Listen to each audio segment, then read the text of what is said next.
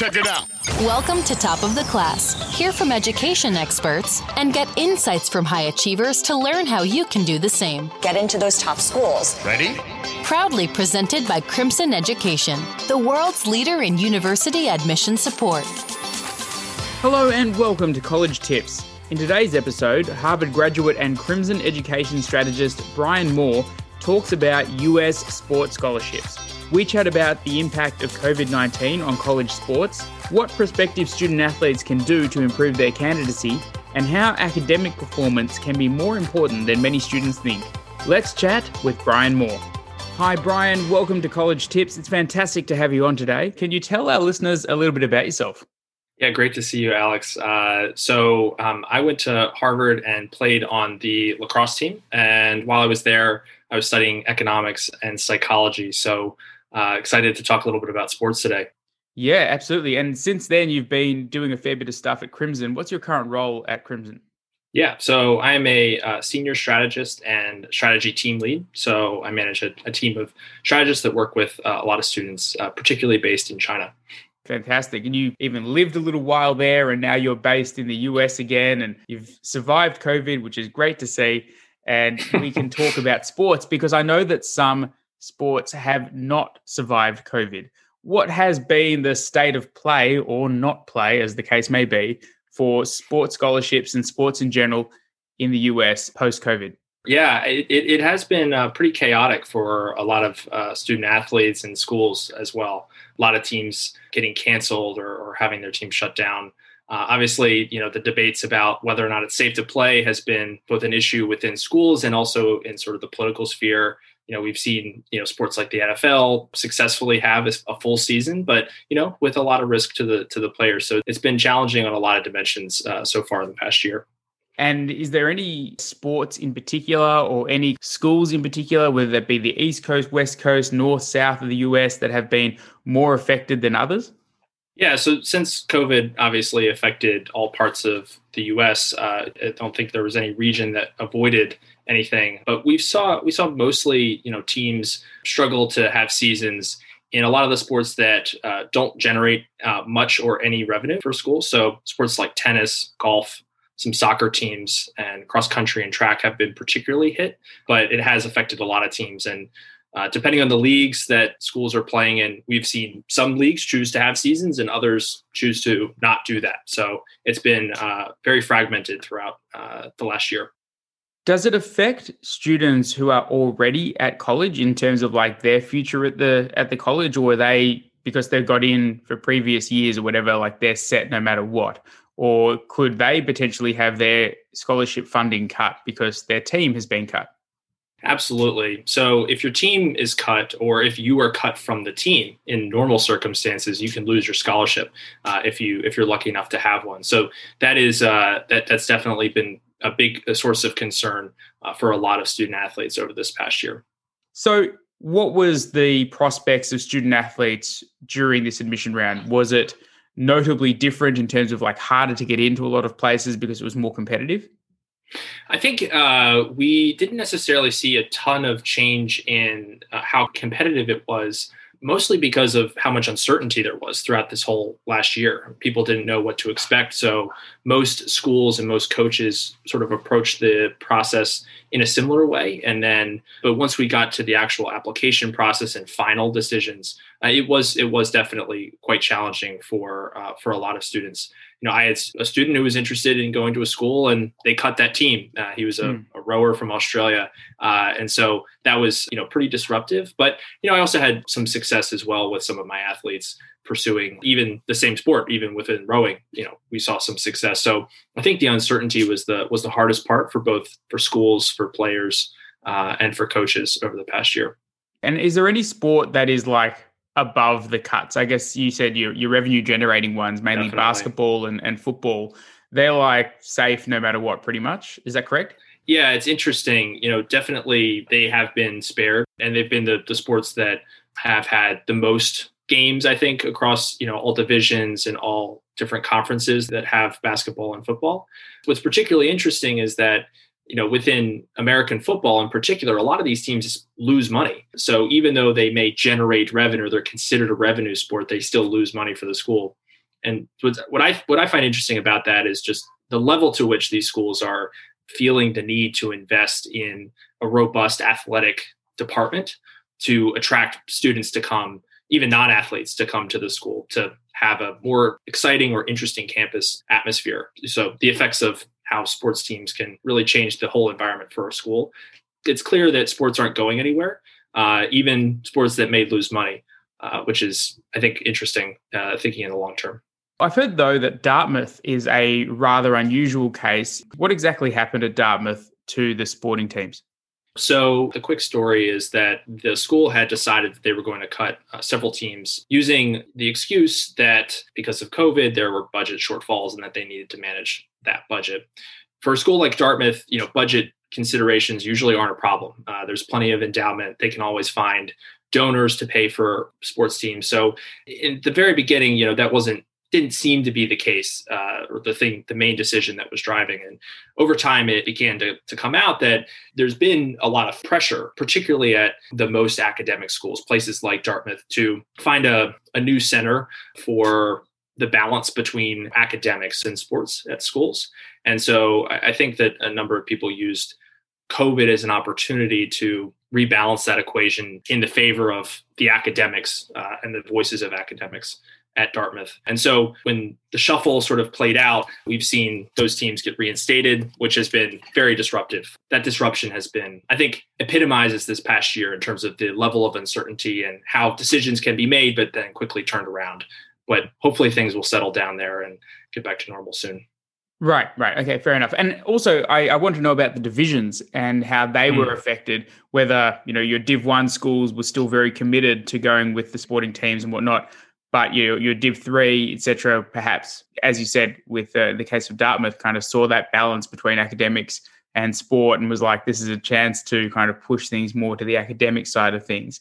So, is there any difference in the divisions for universities and how they've been kind of coping with this and, and changing their arrangements with sport? Sure. So, so one of the key differences between Division One, Division Two, and Division Three is that Division One and Two have scholarships or can offer scholarships if they choose to do so, whereas Division Three is not able to do so. So that changes the budget pretty considerably for the different schools. What we've seen generally is essentially within Division Three schools a pause. So we're not going to make any decisions. We're not going to hire new coaches. We're not going to make too many new commitments to new athletes.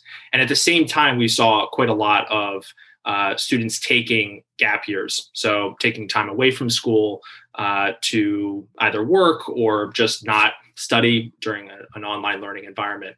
And so I think we, we sort of saw a, a freeze on most activity within division three and so as covid is lifted you know things will start to heat up and so i think that that pause has not necessarily been reflected in, in, other sports and in other divisions where things are a bit more competitive and the focus on winning is is a lot higher. So a division three school can generally get away in most cases with skipping a recruitment class or uh, not bringing in the top athletic talent because you know that's just not their number one priority. Uh, whereas you know i think that within certainly within money sports and uh, within most of division one i think there's still been the, the continued pressure to find the athletes to bring into the school but that still has been full of uncertainty this whole this whole time. And uh, i think what we'll see is rosters that uh, are pretty full and perhaps over the next couple of years you know some cutback in terms of the number of scholarships available for certain sports in particular as schools try to manage their budgets and and manage the size of the team since that there are caps on those. Yeah i was going to ask the kind of crystal ball question what do you see happening in the future? And as i guess covid restrictions start to slowly lift across the us uh, whether teams would ever get back to that full kind of like sports crazy college campus type of vibe that you know when over here in Australia when I look at the US and colleges I think like sport crazy for a lot of them which is which is awesome. But do you think we'll ever get back to that kind of level?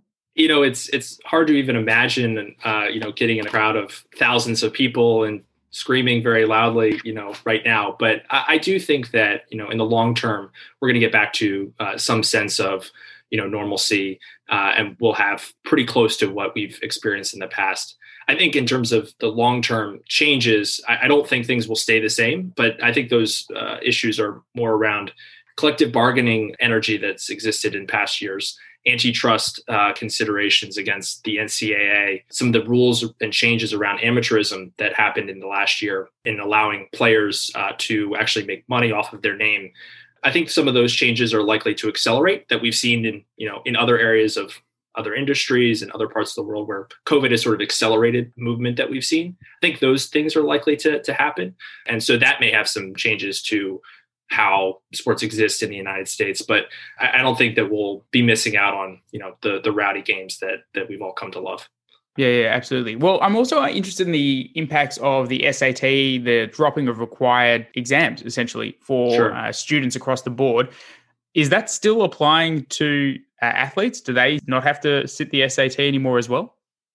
Yeah, so so that was actually quite interesting. We did see, you know, a lot of requirements be lifted for for a lot of schools across the US. Of course, there were some exceptions to that. Mm-hmm. And we are expecting that this year we will continue to see some version of reduced requirements for testing. Uh, what was interesting though was schools that particularly care a lot about academics. So schools within the Ivies in particular, uh, we did see requirements around testing, uh, despite the fact that you didn't have an admissions requirement to uh, to have an SAT score, for example, in order to be a recruitable athlete, you did. So uh, in actually some cases, it was pretty much the same, uh, and that they expected a lot of athletes to have already taken those tests. And that makes some sense because within the Ivies, you have to meet certain academic requirements in order to be a recruitable athlete. And the department as a whole needs to have, on a relative basis, compared to the other students in the school have to be within a certain band.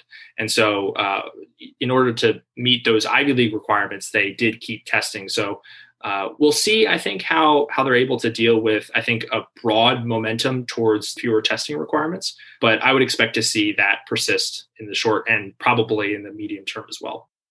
Right. So basically, across the board, no matter which university you're applying to, if you're an athlete, you still have to sit some form of SAT. Is that correct?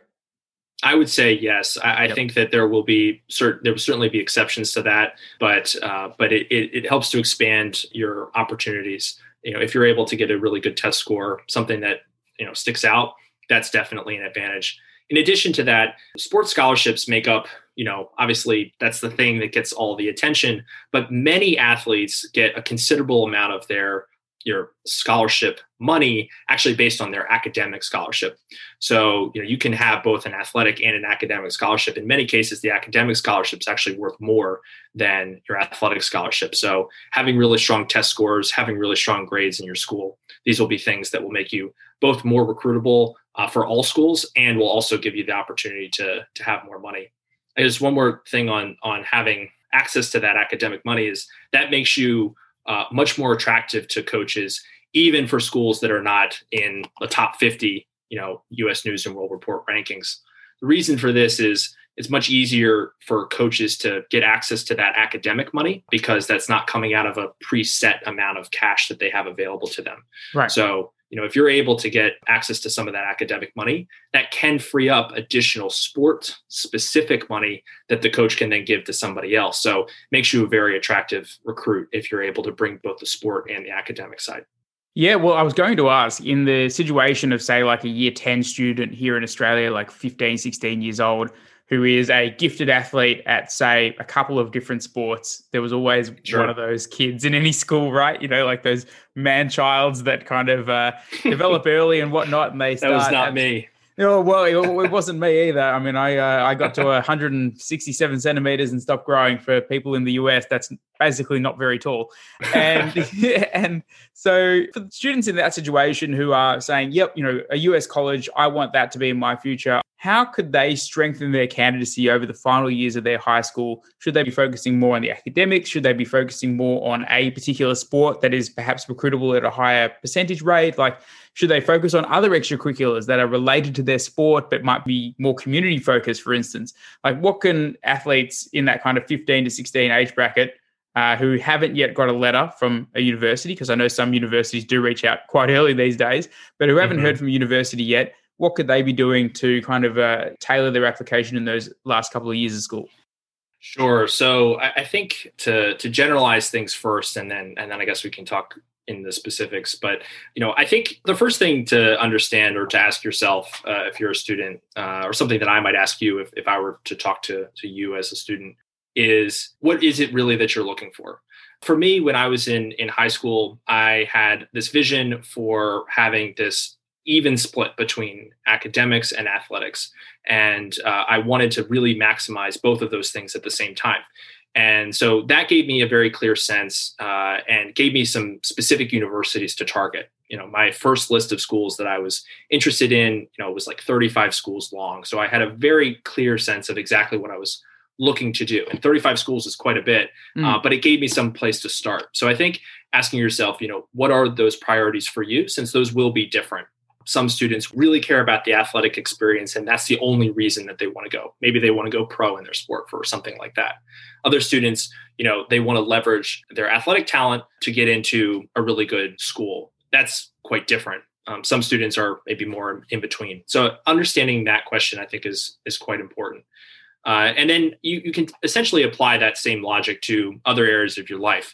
You know, while even though I was an athlete and, and went the recruitment route myself, you know, there were plenty of other things that I was very heavily involved in. A lot of the things that I loved the most were sport related. I was coaching, I was mentoring, and doing a variety of different things within my sport. But you know, I, I had access to that. I had the right network uh, of people around me to get access to those kinds of opportunities to to involve myself different ways so I'd be thinking about opportunities like that. So, you know, we shouldn't be thinking, okay, well, the only thing I need to do is play my sport. You know, mm-hmm. we do need to have some breadth and some variety. An easy place to start is who are the people that I know? What are the other opportunities within my sport that aren't necessarily playing that I could get involved in? And and that, that can start to open up new opportunities and new interests of yours as well. Right, fantastic. And then of course the academic side of things, like you should still kind of study for that SAT, right? Absolutely. There, there's really nothing better for coaches than to know right off the bat that they're not going to have any challenge with admissions with you uh, and your candidacy. If you can take that off their mind and have them feel very confident that you are going to be a really good fit for them, then that's a huge uh, sigh of relief that they can feel. It doesn't really matter what level you're targeting. If you're targeting the very most academic schools, it's just as important to give coaches that comfort that you will be able to handle the academics of whatever school you're targeting. Otherwise, they're not going to waste waste their time. There's too many other great, hardworking athletes out there that want that spot too, and so they need to prioritize. And if you've got the academics, it makes it that much easier on them. Yeah, absolutely. Well, I'm interested also in your role a little bit more specifically in terms of helping you know, prospective student athletes. What kind of problems or pain points are you typically solving throughout the recruitment process and even you know slightly before that for students who are aiming to go to the US? Sure. So I guess I've, I've seen a variety of different cases from students who, you know, have just picked up a new sport and are just beginning to realize that they really love it and deciding through that whole process that they do want to go for uh, go to be recruited. One of my students this past year was that case. Uh, he became a rower, had never done that before, and just this past year was uh, admitted into Columbia, which was an amazing result for him. Uh, and so was able to you know hit all of his his goals through both his burgeoning love of, of his sport and also his academic passions. So I think you know I've I've seen those kinds of cases, and I've seen students who are very late in the process who don't understand how to navigate it, but do you know know that they want to uh, you know that they have this goal of playing sports at a, at a higher level. So I think it really uh, there's there's quite a lot of variety. Generally speaking, a lot of my students have been based outside of the United States, so the challenges that they tend to face are having to do with you know the physical distance, the fact that a lot of coaches aren't able to watch them in person play. That's that's a big challenge. Uh, and then I think just the, the the communication and both how I communicate and when do I communicate, I think are big challenges for students. Uh, it can be really intimidating talking to these people who you perhaps idolize or uh, or want to have them respect you and think that you are valuable to them that can be pretty challenging regardless of whether you're in the states or abroad. Uh, i think navigating those those uncertainties and identifying what schools i should be targeting in my recruitment process those are i guess the big questions that i tend to see a lot Yeah, because it is really weird for student athletes, I guess, because they are the, as I understand it, the only people through the college admissions process who pretty much are directly communicating with the gatekeeper on the other side, right? That if they're in communication with the the coach and the coach is either going to give them a yay or a nay, like that can be the gatekeeper to them get into college and even to get a scholarship or not. Uh, whereas the majority of students are doing majority of their communication through their personal statement or their essay. That must be a very, very delicate process when you are picking when and what to say to any number of coaches. And I, I know that I think I heard uh, Tessa, who's one of the other sports strategists at Crimson, she said, like, never tell someone, like, dear coach, because it just shows that you've probably templated an email and you're spamming it out to a whole lot of people if you're not personalizing it. Is it that kind of nitpicky, generally speaking? Absolutely. The the coach that I eventually played for, uh, his last name was Wojcik, and so that was always a really tough one to try to spell, and I mm-hmm. had to double check it three or four times because that was that was always scary to send those emails.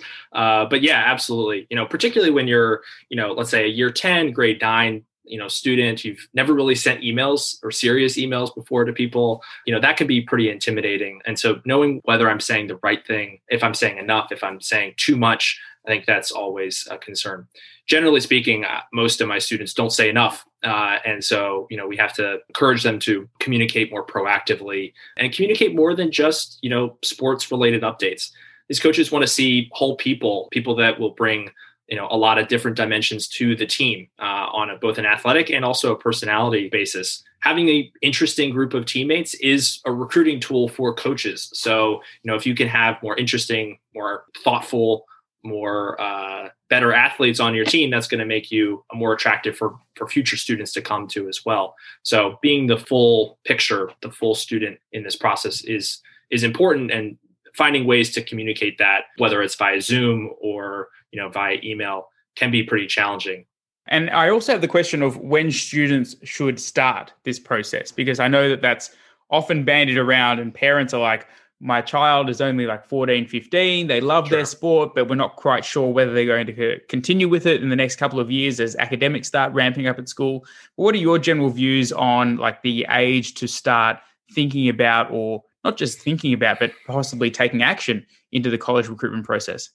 Sure. So I grew up uh, around a lot of people who were thinking about this. You know, my high school was known for having a lot of student athletes going to phenomenal schools. You know, I have friends who are in the NFL, uh, so pretty pretty strong school, and, and a lot of people around me wanted to go through this process. So I was lucky in the sense that I had I had that awareness around me, and I think that that's probably what's lacking most, or why people start too late, is that they lack the awareness of what the process might look like, and so the people around them aren't thinking about it, aren't talking about it, they therefore think, well, okay, I guess I don't have to think about it either. So I would definitely say that it tends to be the case that people start too late. Obviously, you know, there's definitely opportunities to start too early, right? When you're, you know, still in elementary school, that's too early to be, mm-hmm. you know, focusing on this. But, you know, once you, I think, are you know taking ownership of your own athletic development you know you're the one that's you know going to the gym you're getting the extra reps in practice you're the one who really wants that uh, and you've decided that you're going to put that level of effort in. I think at that point you can be thinking about college. For me what that mark was around uh, eighth grade or uh, year nine. So that's when i realized and that's actually when i made my first school list was around that time to to know that I had some goals and I wanted to start working towards them. From there, then it's just surrounding yourself with great people, great coaches, and a plan to eventually get seen. But that stuff takes time. So it's good to start early, I think, certainly earlier than most people think. Yeah, exactly. And I think for parents as well, like it's a it's a bit of a challenge because they think, well, I don't want to burden my child with more pressure. But really, like if you leave it too late, that's when the pressure really starts kicking in. Like if you're going to have any kind of chance at doing this, you need to kind of spread that pressure over as many years as possible. And as you said, you know, put that plan in place as, as early as possible. Is there any final advice that you would give to students and or parents who are prospective student athletes who are, you know, perhaps kind of thinking, oh, you know, is, is the US ever going to be the same for, for college sports, these kinds of things? What advice would you give them as they move forward to next couple of years and hopefully aiming for that college recruitment? Sure. So I think I think in over the last year with with COVID, I've heard both from athletes and non-athletes this sort of sense that I can't do anything or there's nothing I can do about the fact that I can't go outside or, or there aren't opportunities that otherwise were there for me. I think that that's obviously both, you know, it's both true in in some ways, but it also is, I think, it also opens up the opportunity to be that person who solves that problem uh, and to be the person that you know is able to find a creative way to to pursue whatever their goals are whether it's athletic or otherwise. And so thinking about getting creative about solving you know that challenge whatever it is for you that that you're sort of most frustrated by or that you feel like that you know you can't solve that's the one that uh, that you should focus on trying to address in your life because that's going to be the one that is going to give you the most bang for your buck in terms of uh, that effort that you'll put in. So you know if you if you are an athlete listening to this and th- that means that you know all of those traits that you're learning in in practice you know how to be a leader you know how to persevere through you know pain or, or tough challenges you know apply those skills or, or you know in other areas right? If there's some initiative going on at your school that uh, that you're interested in but you know otherwise wouldn't have the opportunity to take part in because that's where you normally have practice now's the time to take advantage of those kinds of opportunities. Uh, and so you know if you can lean forward through this um, as as difficult as it is you know obviously it is very challenging but if you can find a way to to push through that you're going to be much further along than uh, than most of your peers will be. And you'll build that lead and be in a in a great position uh, to take advantage of whatever goals are in front of you, whether that's the admissions process or, or some other challenge that you want to tackle. Perfect. Well, Brian, it's been awesome chatting all about sports. I always learn a thing or two chatting uh, with our lovely strategists from all around the world, and you are no exception to that rule. For students or parents who are listening to this, there will be a link in the show notes if you would like to work with someone like Brian on an application to the US or the UK or wherever you have in mind. But obviously, if you're aiming for sports, you're probably better off aiming for the US. But Brian, it's been awesome chatting and enjoy the rest of your day there in the US. Yeah, great to see you, Alex. Thanks for having me on. Thanks for listening to Top of the Class. Subscribe for future episodes. For show notes and to plan your best future, head to crimsoneducation.org.